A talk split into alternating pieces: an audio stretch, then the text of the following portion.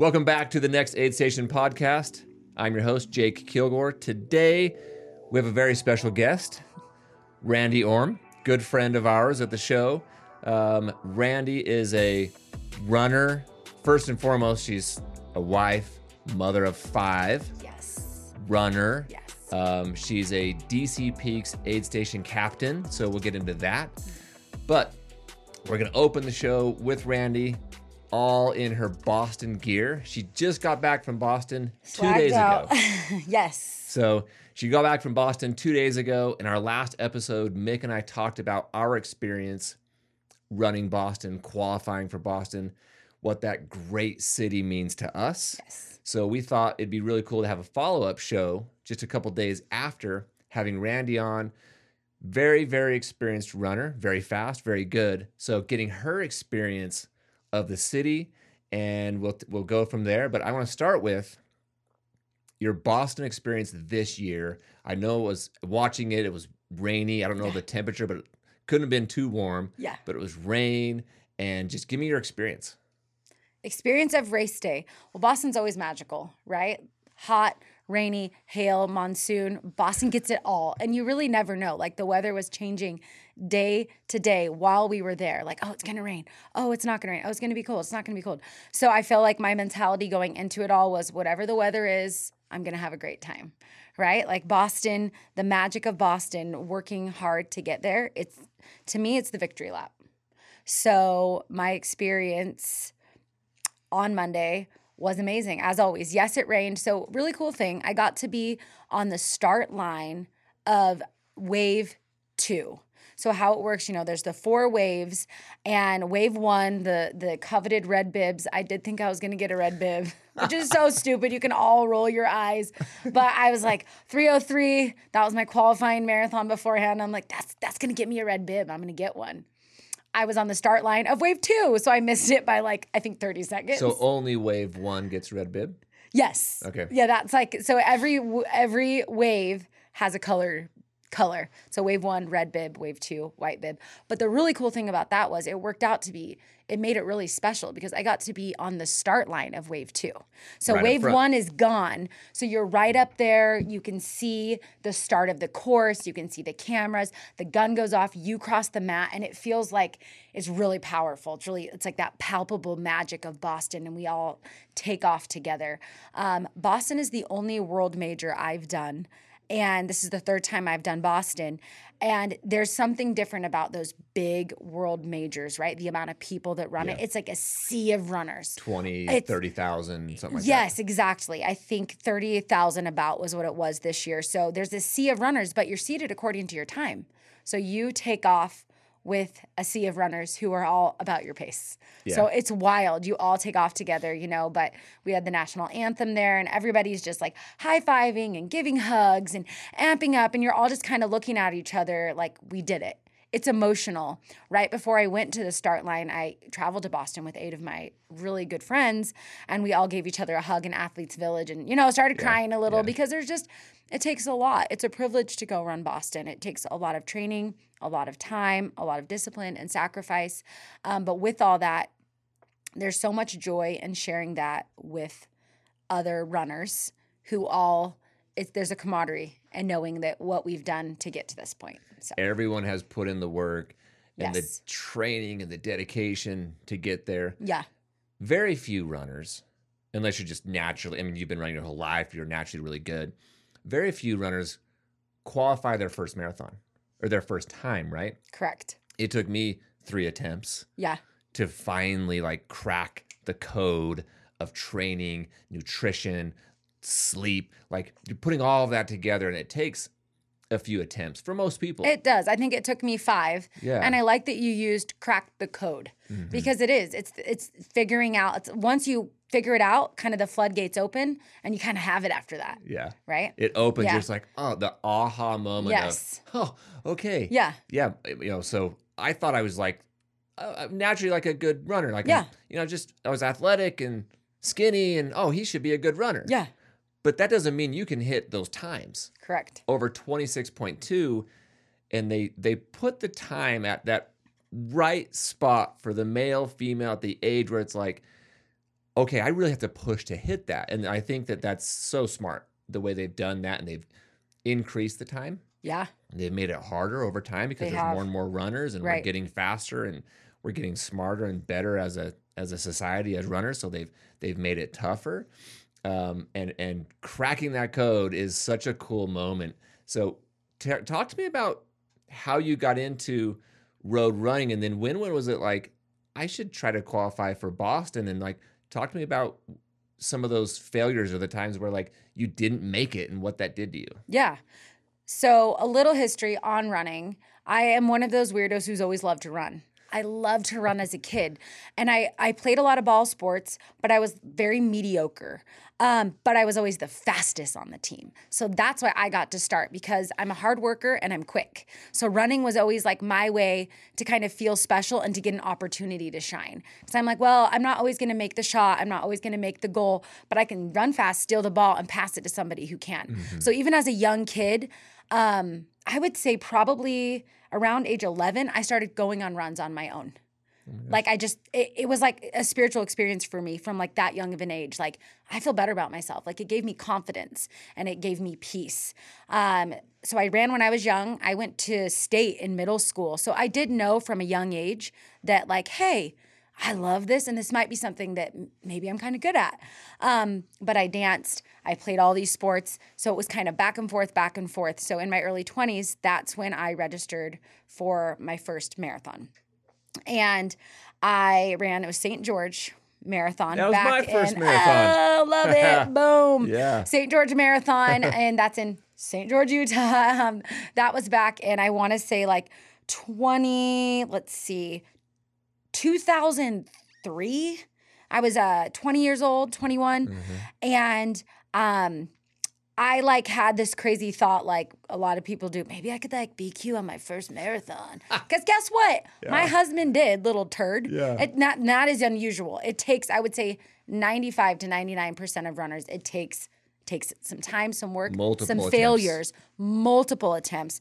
But I didn't go out there with any goals. So I ran my first one, um, ran into a cousin about halfway through, and she's like, Stay with me. This is so hard. And I was like, Yeah, let's do it together. So we ran it together, finished in four hours and one minute. That was my first marathon. And then the next day, I like wasn't sore. And I was like, Hell yes, man. I want to do this again. Like, I want to run. I'm going to try to run, try to qualify for Boston. So when I was 21, I decided I wanted to qualify for Boston. But guess what? From that point on, that was not an easy journey. I did not qualify for Boston for, I think, a decade. It took me a decade because um, I started like I got married, started having a family, so I was running. We were doing half marathons and trail races and Ragnars and all these fun things, but the timing wasn't good for marathon. So I tried again one more time before I had kids, ran a 401 again. Really disappointing for me. Ran exactly the same time. Um, I had a stress fracture and I like limped the entire second half, and then I found out I had a stress fracture. So that made a little bit of sense. Third marathon, I had a few kiddos. I thought like this is the time. I put in the training. You know how you mentioned they started dropping the times? I was in my early 30s. The qualifying time for a female um, was 340, three hours, 40 minutes. A few months before my first attempt postpartum at trying to BQ, they dropped it to 335. I thought, okay, that's fine. I was a little little bummed. Um, ran a 336, missed it by one minute missed it by one minute. So 401, 401, 336. But what that did was that was the first time, I mean, I was I was devastated. And I myself was a personal trainer. I started, I was a running coach. I was coaching cross country, and I just felt like a fraud. Like if I am here, I am saying I'm this, I'm a coach. I know what I'm doing. I'm helping others reach their goals, and I can't even reach mine. Mm-hmm. So I, I did. I felt like a fraud, and I was embarrassed. I was I was. And so I processed those emotions. And then you realize that that's not valid. You know it's that imposter imposter syndrome that we all get when we're going after big goals. Um so I took some time to kind of quietly process everything. I journaled about it. I wrote about it. I looked through my training and I realized you know I could do a lot better than this. Um I missed a lot of runs I realized. I realized I probably missed a quarter of my long runs. I realized I missed half my speed work so, how, and me as an average runner, how am I going to get to that next level? So, what it did was it lit, lit a fire underneath me. it lit a fire underneath me. Like I, it was so powerful and it was so empowering to know that, you know what? I know I'm going to be vulnerable. I'm going to put myself out on the line and I'm going to try again. And I might fail, which means others are going to see me do that, but that's okay. Um, and I had to get comfortable with that, with comfortable with saying that people are going to cheer me on. My family's going to care. People that are in my inner circle, they care about me. And so they're going to be invested with me. And I might, it felt like I was going to let them down, even though that wasn't the case. But Yeah. that's just how we feel. So I went from a 330, 336 to a 320, and I got my first BQ. Okay. And that was back, and that was my aha, crack the code moment. And since then, I don't think I've ever not gotten Yeah. a BQ, and my time has continued to drop. And so that was me. hey, we're only getting older, There but you're go. getting faster. There we go. so that was when I cracked the code. So it took it took some time. I guess that was my fourth marathon, not Mm-hmm. my fifth, but nearly a decade between um, having family. And uh, we moved all over the country supporting my husband through grad school. And I had no problem with that. I knew that my time would come, but it just didn't feel right. And it didn't feel like it was my chapter to push. And so I pulled back, always kept running, kept coaching, kept kept I taught classes at the gym. So I've always been heavily kind Active. of that sorry, that health and nutrition activity has always been um, really important in our family with me and my husband, with my profession. But um, I, I knew I had to be patient. And finally my moment came to qualify for Boston and it was really special. That is amazing. Yeah. I wasn't planning on sharing this, but because of your story, I'll Yeah. share mine sh- real quick I would love to hear it. because I want to hear more more from you. But yeah. our story is almost the same. Okay. So my first marathon, Uh huh. 2005, Okay. St. George, Okay. and didn't really know what I was doing. Trained whatever, ran a 325. Yeah. And eight years later, had a friend approach me and was like, "Hey, I have an extra ticket to the Ogden Marathon. Do you want to run it?" Yeah. And that's when I started thinking, well, BQing would be really cool. Like qualifying for Boston has always been in the back of my mind, Yeah. even as like a really a non-runner. Yeah. I was like, that'd be really cool because the event's so rad. Yes. So I th- trained what I thought was training Yeah. because the first time I kind of trained, but I just went out and I was 25 or Yeah. something. I just went and ran it. Yes. And then this this next time in 2013, I was like, okay, I, you know, I'm I started training in February for a race in May. okay. So three months, I'm, Yeah. I'm probably fine. I play a lot of basketball. I'll be all Yeah. right. And then two months later, April was the Uh-huh. Boston bombing. And so this is a month before the race, before my kind of first real marathon I Yeah. trained for it. Yeah. And I remember my friends and my wife were like, Are you sure you want to try to qualify for Boston? Like, did you see what happened? And I was like, Yeah, I still want to do it. Yeah. So we're going to get into the Boston bombing here in a second because hmm unfortunately, but fortunately, Yeah. you can't talk about the Boston Marathon without at least talking about 2013. Yeah. It's gonna come up. So I train hard, what I think is hard. And just like you, eight, ten years later, I run a marathon one minute faster. So here I am in the mentality of, I guess I'm a 325 marathon. Yeah. That's what happens. Like that's my time. That's my stride. That's just who I am. Mhm. Running's genetic. Mhm. You know, I put the work in. And then I was just like, no, I got to try one more time Mhm. and I tried um, like five months later Mhm. at Big Cottonwood Marathon, Yeah. and I missed the qualifying just like you did by one minute. No. I missed. It was a oh. three ten Yeah. for me, and I ran a Yeah. three eleven and change. Yeah. So now I'm now I'm pissed. Oh yeah. And I'm like, okay, Yeah. I'm not a three twenty five marathoner. Yeah. I can actually qualify.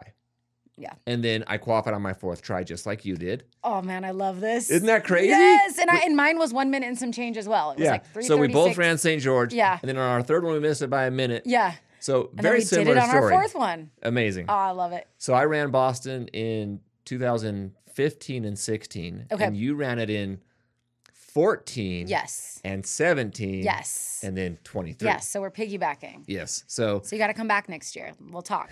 okay, well, I, I'll- I'll have to actually go run. Well, I am running a road marathon Okay. for the first time since 2016. Oh, that's exciting. I'm running a road marathon. I'm running the Ogden Marathon It's a beautiful course. May 20th, but I'm running it with my daughter who is at that's her 19th birthday and it's her Oh, first marathon. That like makes me want to cry. So That's she and I are going to have our time Yes. together. Whatever her time is, her time is. Who cares? who it's her first one. She lives in Hawaii and she's been training. Uh huh. She's been following trainings that I've been giving her. Yeah, I've been so stealing cute. tips from you. Good. So no, she she's doing great. But I'm looking forward to that moment of just running Ogden just with her.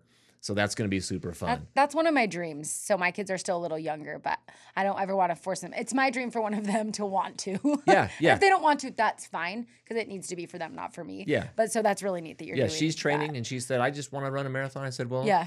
well, okay. Yeah, if you want me to go do it with you, I'll do it with you. Let's so she she love signed me up and That's amazing. we're doing it. So yes. um, that'll be really cool. But Okay. let's back up just a little bit Sure. to 2013. Yeah. So so everyone is uh, very aware of the the Boston bombings, Yeah. what that means to the city of Boston, to to running, to the community. hmm You you ran Boston in 2014. hmm What was that like the year after? I've spoken to people, but Yeah. share the emotional drain or, of, of Yeah. that day. Yeah, I mean, like I'm tearing up now because like it was really that special, and the the energy in the city was palpable. It felt like rev like a like reverent. So I'll, I'll start off with sharing the story right when we arrived in Boston. Um, so I ran it with a girlfriend, a best running friend of mine named Christina. We we went together. We left our young kids. Um, and to do this very special thing together. And when we arrived in the city and checked into our hotel downtown, we were walking down like Copley Square on the way to the race expo, and we passed the Old South Church. Mm-hmm. The Old South Church does this amazing service on Sundays. It's called the Runner's Prayer. I'm saying it a little bit wrong, but it's something to that extent. So I didn't know about any of this at this point. So we were walking by the church, and this sweet, sweet old lady has got all of these scarves around her neck. They were hand knitted in Boston the classic Boston yellow and blue. We weren't in any runner swag yet because we had just arrived and it was our first Boston experience. So the two of us are just so much emotion. We'd already talked to so many people and everybody was sharing their stories. Everyone needed to share their Yeah. stories. So everywhere we went, there was so much intentional connection with the runner. Were you here last year? No, I wasn't. Were you here? I'm so sorry. Can I hear your story? Like let's let's talk. So it had already been just so powerful. The airport, the hotel, everywhere we went, there was just these moments where you connected with people on a level deeper than running. Even though running was what brought us to Boston, but this circling back to Old South Church, um, this lovely, lovely older woman came up to us really quietly and she said, Excuse me, are you running the Boston Marathon? And we were like, Yes, we are. You know, like we are right, we're here to run it. And she said, Would you mind if I gave you a gift? And we were said, Of course not. And this is gonna make me cry every time I tell the story. She takes this scarf, this hand knit scarf, and she puts it around my neck and wraps it around me. And she said, I can't remember, I'm gonna not gonna say it quite right, but I wrap this scarf around you with love and protection. the city of Boston thanks you. The our church parish, we thank you. And then she said, Your scarf has a little It had a little note pinned to it, and with a handwritten note by the person who had knitted the scarf for me. It was a lady in Minnesota, and she said, she wrote me the nicest note and she said, My family and friends, we're all praying for you. Thank you for standing up against everything that happened in Boston. Will you, here's my cell phone number. Will you please text me so we can track you, so we can follow you? So then I text her that night and she texted me during the race. Her I've got text from her family.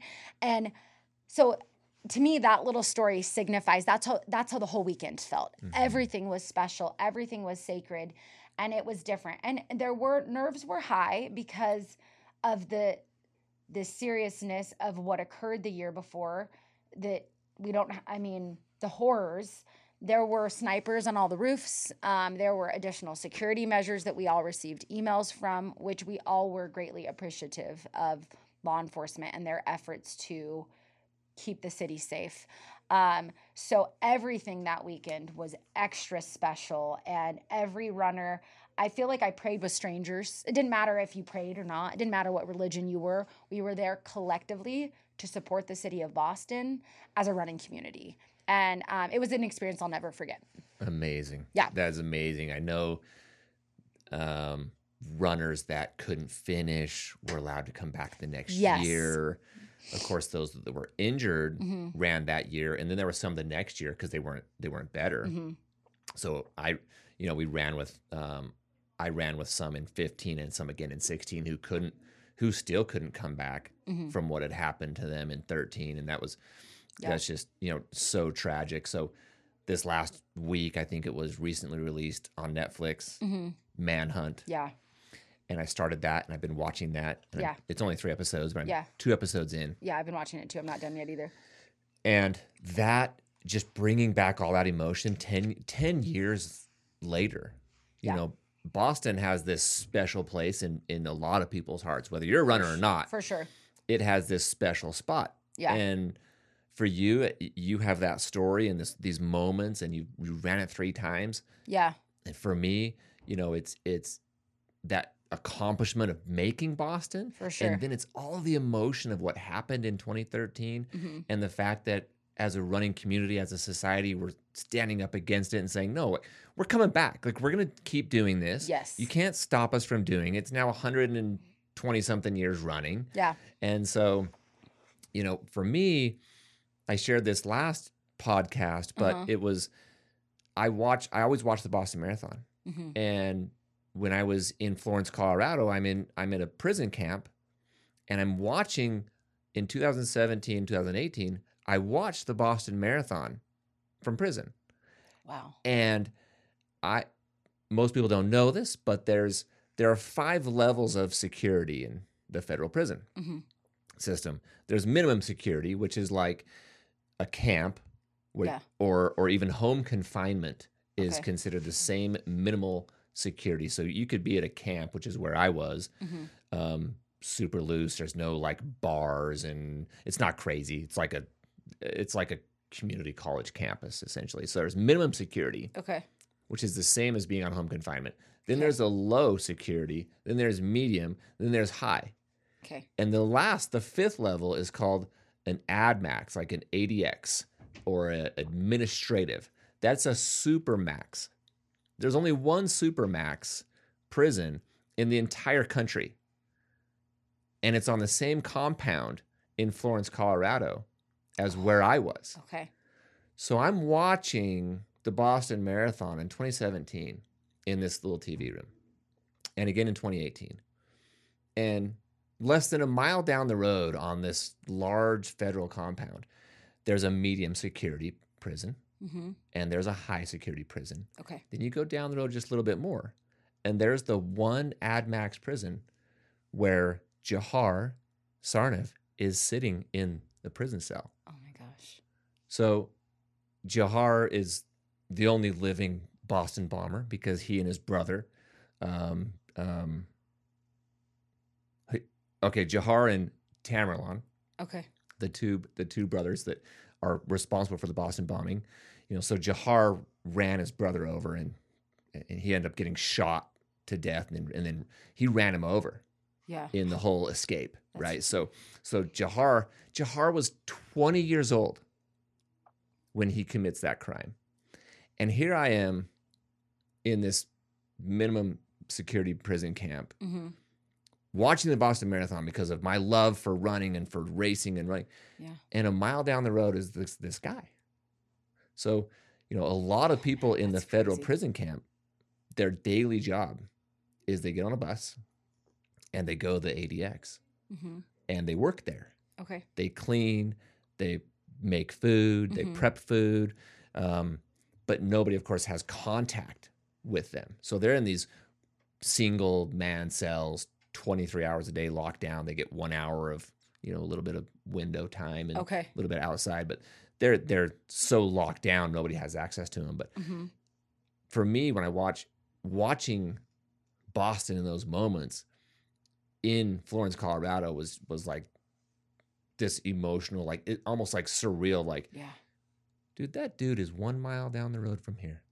Yeah. That's crazy. That is. And so now I'm watching the Netflix and I'm I'm watching and I'm fo- I'm just reliving all of it Right. again. And I'm reliving the emotion of like this minor connection of the race and running and then Jahar's just down the road and I'm like you know he's he's sentenced to death you know for obvious reasons Yeah. or whether you disagree or not he is sentenced to death he actually in 2020 he's been appealing that so in 2020 Okay. um it was he won the appeal oh. Okay. and then the judge just recently in 2022 overturned it. So he's he's on death row again, Mhm. but it's just the fight and I mean, and looking back and I'm like, man, he was 20 years old, and his older brother and the influence tragic. that his older brother had, and just what it did to the city and to the race. But it's it's a pretty uh, it's just emotional. I don't know how to describe it. Watching this and then Yeah. thinking back to those times is is just really compelling, and it's really it's really just made. I don't know. It, it's done a lot to the city, to the Mhm. race, but what what a bounce back to running. What a bounce back Yeah. for the race. The way they just came back and have made that race special for Yeah. you and your friends and everyone that we know. Yeah, So- absolutely. Huge tribute, but I said it Yeah. last time, I'll say it again. Yeah, If if you have if you're not a runner, yeah. go to Boston and be a part of the Boston Marathon, Couldn't agree more. right? A couple million fans lined up all along the course. Yeah. There's nothing like it. It's Nothing. electric. it's special not just for the participants, but I think for everybody. Yep. The volunteers, the spectators, the city, everyone. So cool. Yeah. Okay. So moving moving along from that, I want Yeah. I want to I want to move the the listeners along to your running career. Sure. And at some point you're like crazy enough to be like, okay, I'm a fast road runner. I've accomplished Boston. Mhm. Like this is awesome. hmm I cracked the code to Boston. Yeah. I'm gonna try like a 50k or a 50 miler, and then you've now done a couple hundreds, Uh huh. and you've podiumed Uh huh. on hundreds. Uh huh. So take us through the evolution of going from road to ultra, and Yeah. and why. Yeah. So, in my heart, I've always been an ultra runner. always. So, I grew up in the mountains of Northern California up by Tahoe. My dad is the ultimate mountain man. So, I have grown up hiking, backpacking, being out on the trails in nature my entire life. So, it's second nature to me. So, even though those early years where maybe on races I was trying to qualify for Boston, um, I've been trail running since I was a teenager.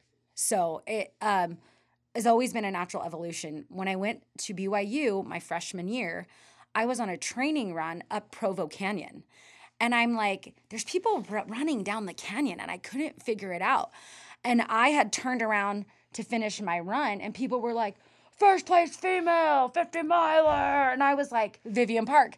I didn't Squaw know it was Peak? squaw. I had no Yeah, idea. yeah. People were cheering for me and like, dang, she's looking fresh. I'm like, oh, I'm on like a, a 10 mile run, not a 50 mile run through Yeah. the mountains. So I found out about squaw that day. And I was like, I'm to freaking do that. Like, wait, people do this? Yeah. Like they run all day in the mountains, my very favorite place. And so from that point forward, I was an ultra marathoner. Even though I was 19, even though the longest run I'd ever done was 18 miles, I hadn't run my first marathon yet. I was training for my first marathon. Then that's another story. But even from that point forward, I knew I'd be an ultra marathoner. 10 years before I was a BQ marathoner, in my mind, I was a BQ marathoner. Yeah, That's yeah. how I work. Like I, I I own up to it. If it happens in here first and then you put in the work, Yep. it'll happen in real life. So um that's a little backstory. So i've always i'm like oh yeah i'm an ultra marathoner i'm a trail runner but kind of circling back to when i did my first 50k um it was more i think family planning having young kids making sure the timing felt right. Um and when the kids were young we lived in indiana for six years really missed the mountains, but we had this amazing state park right outside of town with beautiful rolling hills and trails and train bridges. And I mean, it was spectacular. My husband is also uh, a runner, mountaineer. When we were dating, we summited mountains together. So it just always made sense that eventually we'd do this, right? And so um, I was training out in the trails, and I and I said, you know what, for my birthday, I want to finally become an ultra marathoner. And I so I talked to Graham about it and um, I registered for my first 50K. It was in July. On my birthday, July 7th. It was July 6th.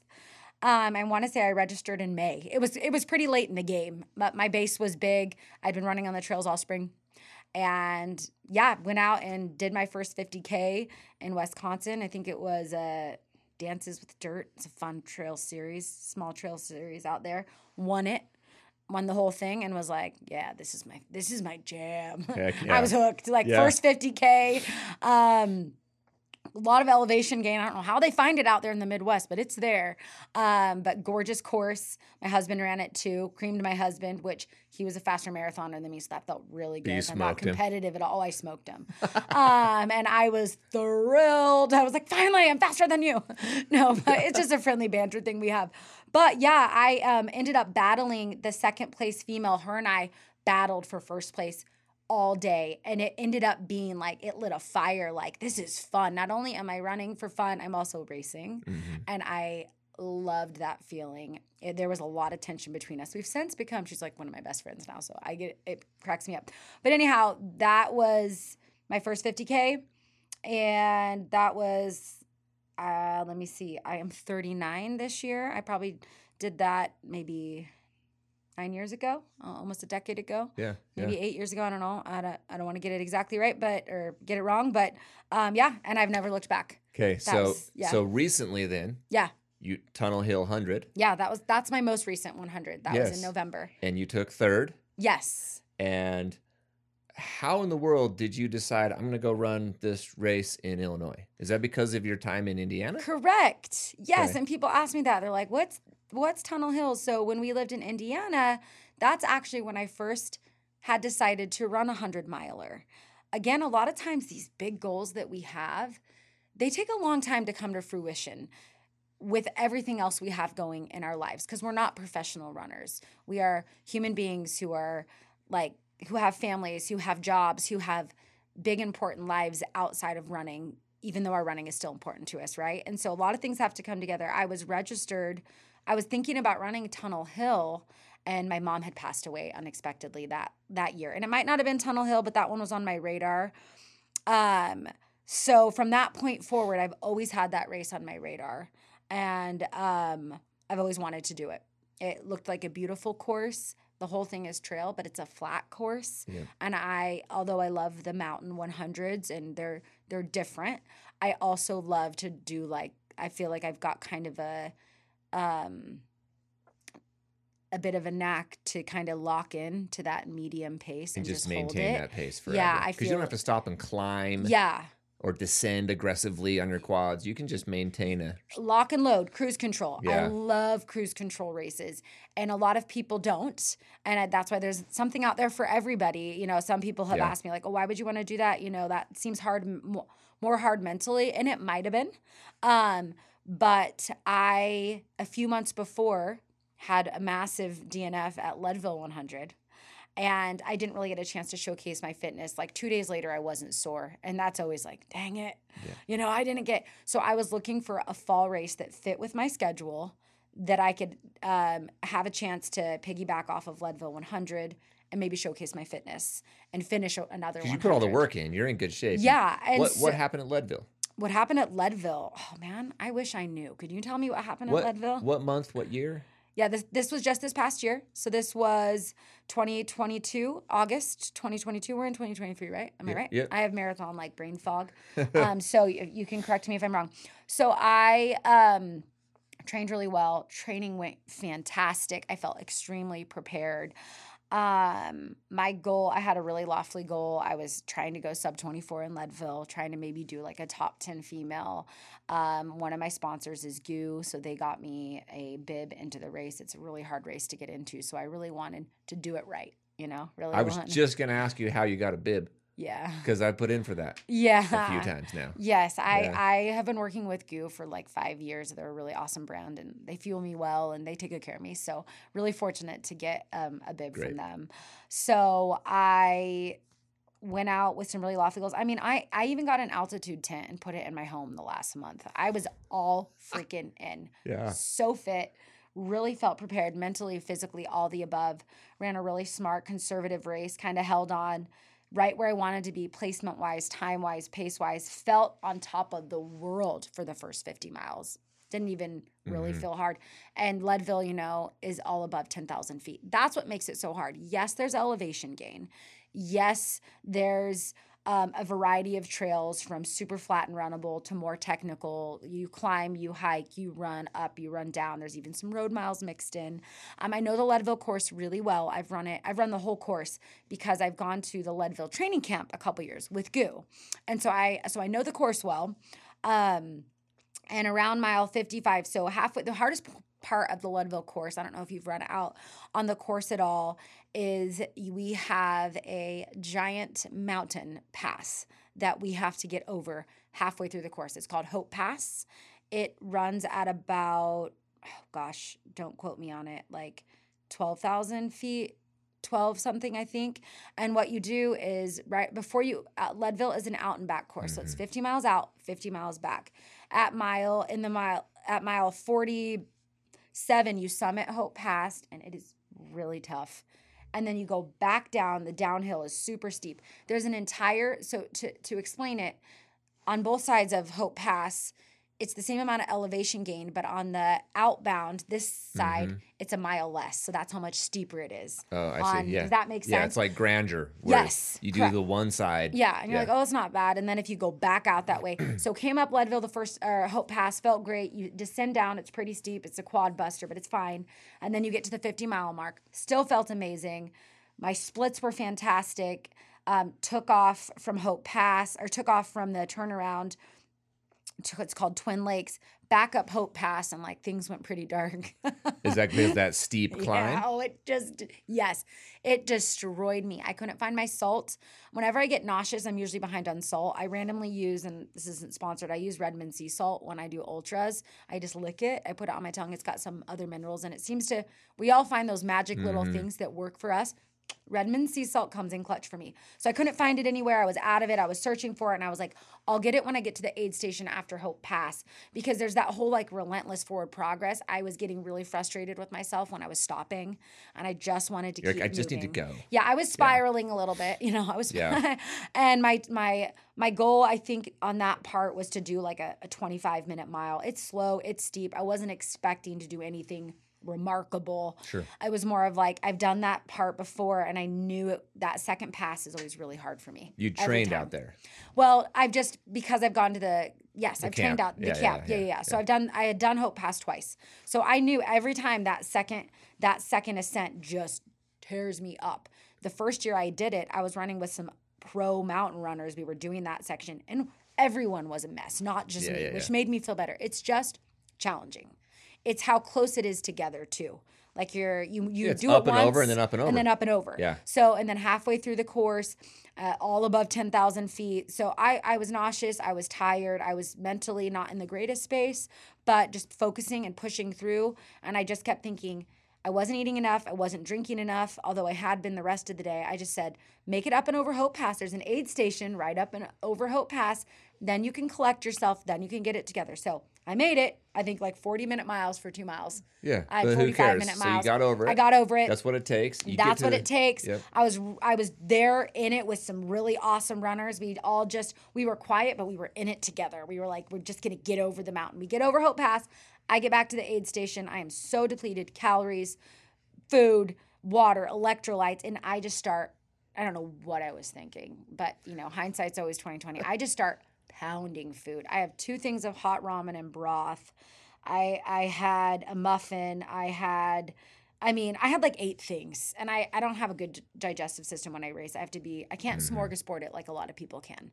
I can't do the awesome aid station, oh, a handful of Skittles, a handful of this, some pickles, some chips, some watermelon. No, not me. I got to stick to my basics. And so I ate it all as fast as I could, and I'm like, ah, I feel on top of the world.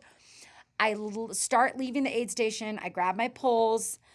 I start leaving, and out of the middle of nowhere, I've got about two seconds till I am gonna barf my guts out. Like All there was just took in. no, yeah. And so I run off the course. I almost barf all over aid station volunteers, and I, I just projectile vomit for Yeah. five minutes until there's nothing left but bile. Yeah. Um, the medic was like, "Hey, will you take some Zofran?" And I was like, "No, I'm fine." He's like, "No, I'd really like you to take some Zofran. You got like a ways to go to the next aid station."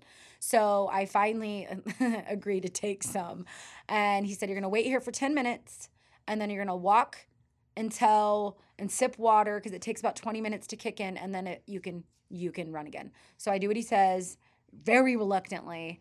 Um, I make it to so that's kind of where my race unraveled. I, w- I had slowed down so much between the throwing up and waiting. I didn't have my headlamp with me because I was going to be back. So it's like mile 55, 60. It's Yeah. going to get dark. Yeah, I was going to be back with my crew and my pacers, that's where you pick up the pacers. That's the tricky thing. Leadville doesn't have you doesn't let you have pacers till you get up and over and up and over and back down. To the 100K mark, Yes. really. Yeah. Yes. And so I slowed down so much that I ran out of daylight without a headlamp on the most technical part of the race. So I was just moving slow. I finally get to my crew, I grab my pacer, and I felt fine. But from miles 60 to 70, um, they said I threw up, they stopped counting after 50 times. So I threw up, I probably needed to like be, have an IV and maybe be in the hospital. You just was- had nothing. yeah, I had nothing. So I, long story short, sorry, I'm long winded. I threw up the rest of the night until I was forced to DNF at like mile 70 something. Um, yeah. So I went from like being right in the front, probably top 10 ish female, just everyone passing me, Yeah. passing me in groups, falling apart. I was taking naps on the trail. I don't, I woke up with like bug, bug bites on me because I would literally just be like, throw my You're poles down and like crap, yeah. sleep. And at that point, I thought, you know, maybe I could still finish it and just like barely squeak in under the 30 hour cutoff. Cause I, at that, I first I was Is that like, the well, cutoff at Leadville? 30? yeah, no, 28, 28 hours. Well, and what's what's the elevation gain in the whole course? You remember? I should know this. I have had. that's that's a 28 hours. So is- it is the hardest cutoff in the country. That's I'm one like, of the reasons is- why. That's one of the reasons why Leadville is so elusive. It's all above ten thousand feet, and the cutoffs are insanely are really strict. fast. Yeah. And they're worse in the middle of the course because they figure if you're slowing down now, you're not going to make it, so they'll pull you. They'll so a lot of people early, get yeah. pulled. So that the the finish rate on Leadville is about fifty percent. yeah. Um, and the total elevation gain, I want to say, is like it's not a ton. It's I think it's like around ten thousand feet, give or take. So that's not a ton for hundred Not miles a ton, at but all. you got the but it's the, enough. the tough climb at Hope. yeah, you got the up and double over, summit. up and over, Yeah, and then you got to hit these these times. and then you got to hit the times. So yeah, so it ended up being a DNF for me. I I thought I could be in right around 24 hours. You know, 23:30 was kind of my my Yeah. And I was on track to that until about mile 60. so so with with everything in, in the next aid station Um, Yeah. podcast and in life, Yep. what'd you learn? What'd you learn from that experience of just getting your butt kicked in the Leadville? Like, was it oh I just ate wrong, or was it what was it that you took from that? I would say the strongest thing that I took from that was right here, right between the eyes. Um, it was a very strong reminder that the marathon, that the ultra marathon, that these events that we can potentially pour our heart and soul with, they owe us nothing. Like it's not linear. We don't get to check the boxes and then get the reward. Mm-hmm. And I mean, it trans. That's why I love running so much because all of that transfers over to life.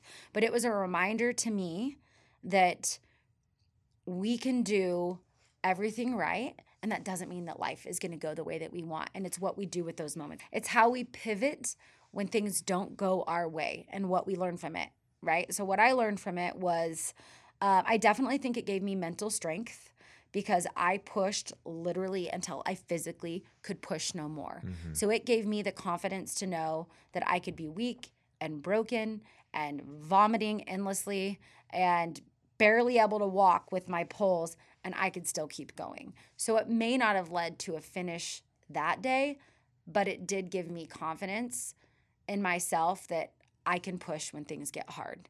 And again, how that transfers over into life and like the stories that I can tell my kids. And then I'm going to take it one more thing. So it gave me confidence that I can push when things get hard. It reminded me that it's okay when things don't go our way, that I didn't do anything wrong necessarily. It just just didn't go my way and that that's okay. And then I would say the third one and probably the biggest one was what am I going to do with this? What am I going to what am I going to how am I going to respond to this? Am I going to allow this to put me in a funk? No way. Like absolutely not. Like I'm going to take the win and then how am I going to move forward with it? And how I move forward with it is I rested, I recovered, I regrouped, and then I went and kicked butt at Tunnel Hill. Yes, you did. Yes. Yes, you did. Yeah, j- just because you put in all the work Yeah. and the training and the early mornings, the late nights, you know, the sacrifices that you and your family make for you to be there on Mm-hmm. race day Yeah.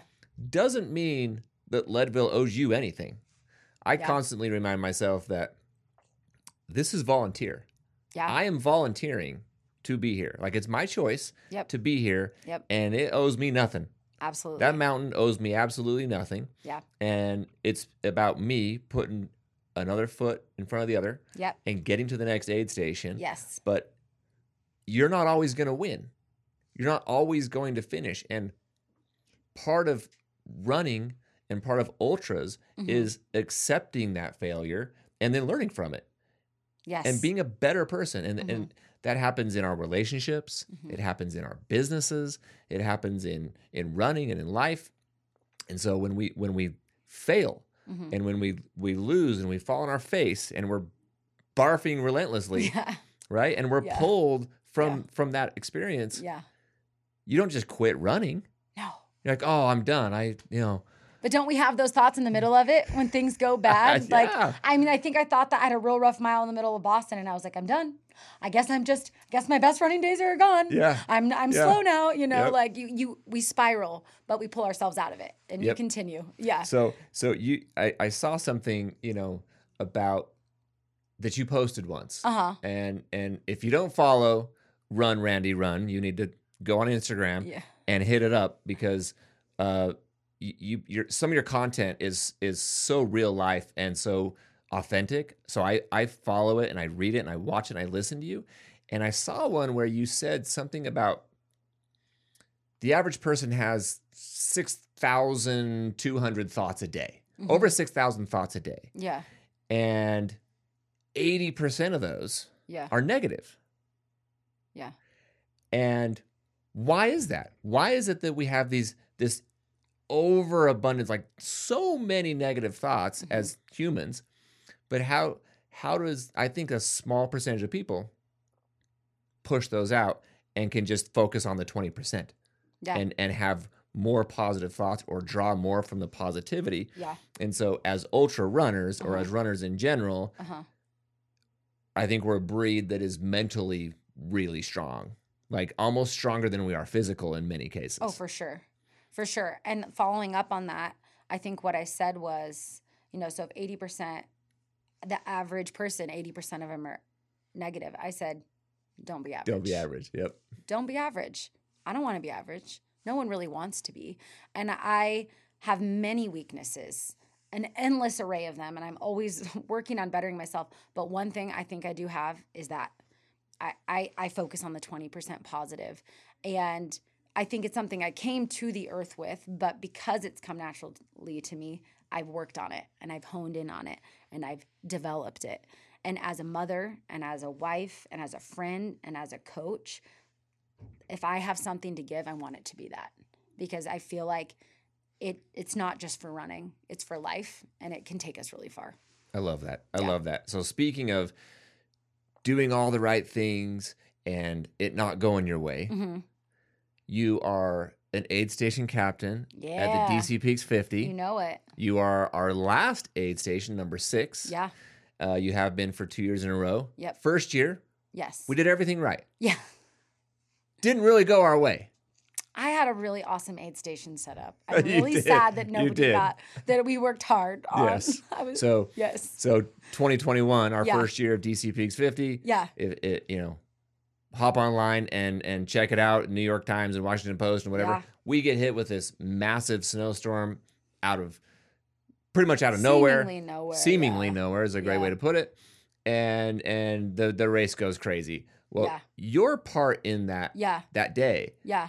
I mean, no one is anywhere near your aid station, Yeah. but your response Uh huh. that day was remarkable. Like Mick and me and Jen and and Bree Uh huh. and everyone involved. We have so many supporters and people that just um, were volunteering that day. But you specifically, tell me your experience of that. You hear the news. Yeah. Um, we're we're on our phones Yeah. and we're letting you know we're canceling the race. Yeah. And we've got 87 runners on the mountain, Mhm. and you are not like quote unquote responsible for that section of the race. Yeah. At that moment in time, you become a very critical piece to Mick and me as race directors, Yeah. coordinating with um coordinating with with, with officials Yep. to make sure everybody's safe Yeah. walk us through kind of your flight or fight Yeah. response because that's literally what you did. It was Yeah. like, oh, I could bail. Like this isn't my problem. Yeah. So as soon as I got a call from you or Mick or maybe both, I was like, I'm just gonna head straight to that spot where search and rescue is going and see how I can help. So I threw in. I was still at my house because I, I was getting ready to head to my aid station. And so I just threw in all the blankets, all the warm towels. I just shoved my entire van full of things and headed down to where search and rescue was meeting, where basically whoever could help was to meet there and make a game plan. And there was some officers there and they said, We need someone to go back to the sheriff's office or to the police station. I don't know if I'm Yeah. saying that exactly right. So, like, um, and I have a strong personality. I don't mind stepping in and making things happen. That's kind of where I shine. Like, I've been called bossy my whole life. My bad. but being bossy and being a leader can come in handy, especially in a fight or flight situation. When things get crazy, I kind of like calm down and like everything slows down for me and I know it meant business. And there were a lot of this is serious. Like, you know, there's a lot of people that we want to make sure are safe. And if I can help them be safe in any way, I'm going to help. My day, the day was for DC Peaks. So I'm going to make it for DC Peaks. So I said, I'll do it. So I headed down to the station and basically was kind of the communication liaison between you and Mick and between search and rescue and between they wanted someone who understood what the race was and what was going on to also be there for comms. Yep. And then and then you and Yeah. then you were coordinating everything with Bree, who's Yeah. on the computer, Yes. tracking everything. Right. So she's tracking the runners, Yes. bib so, numbers, who checked in, who didn't. Yes. And then you and Bree going back and forth. So she's checking in with Yep. me, giving me the names of the runners, which I'm then writing down, which I'm then giving to, you know, the command center, basically, just to make sure that every single last runner was taken care of and accounted for. yes, we cannot thank you enough. That day Yeah. was one for the ages. I felt like I was on the episode of like a cool TV show. It was- yeah. I was like, we're Well, not, hey, everyone's staying safe on our watch. And everybody stepped up and everyone took it Yep. serious. And you you were an absolute rock star, just stepping up and saying, "Hey, I dedicated my day to DC Peaks today, Mm-hmm. yeah. whatever that means, Whatever that means. whatever that means," and absolutely crushed it. Mhm. And the the the story is written. So then last year, 2022, Mhm. We get, of course, beautiful weather. Yes. Your aid station runs smoothly. People are loving the race. Totally different mood, Yeah. and we're looking forward to having you again. Yes. Of course. this course. coming year, 2023. So we've got a 50 miler and a 50K. You'll be uh, at your posted up at, at Jacobs Hill, the sixth aid station, and uh, helping us at whatever capacity. So again, we thank you for that. Love it. We're gonna wrap. We're gonna wrap up um, today's podcast. I want to touch a little bit on on coaching. Sure. I know that you're a phenomenal coach. You've been coaching for years, Uh huh. um, 10 plus years at this point, Almost 20. almost 20 Yeah. years. Yeah. So I want to I want to touch on, on on that because, like I said, my daughter's getting into running. Love She's it. running a marathon. We get questions all the time because we're runners, Yeah. right? How do I start running? Um, how do I train for a marathon? hmm What shoes? Well, I mean, there's just the questions are endless. They are. Yeah. So I'm gonna just narrow it, narrow it right down. okay. Let's okay. hear it. I, I'm got, I got three questions. Okay. The first one is name one thing that runners should stop doing in general, like of the all the runners that you coach. One thing they should stop doing that you, you they need to stop doing right now. Okay. Controversial. I'm, I'm putting you on the spot. Okay, name one thing runners Run should streaks. stop doing. Knock it off. Run streaks. yes. Explain.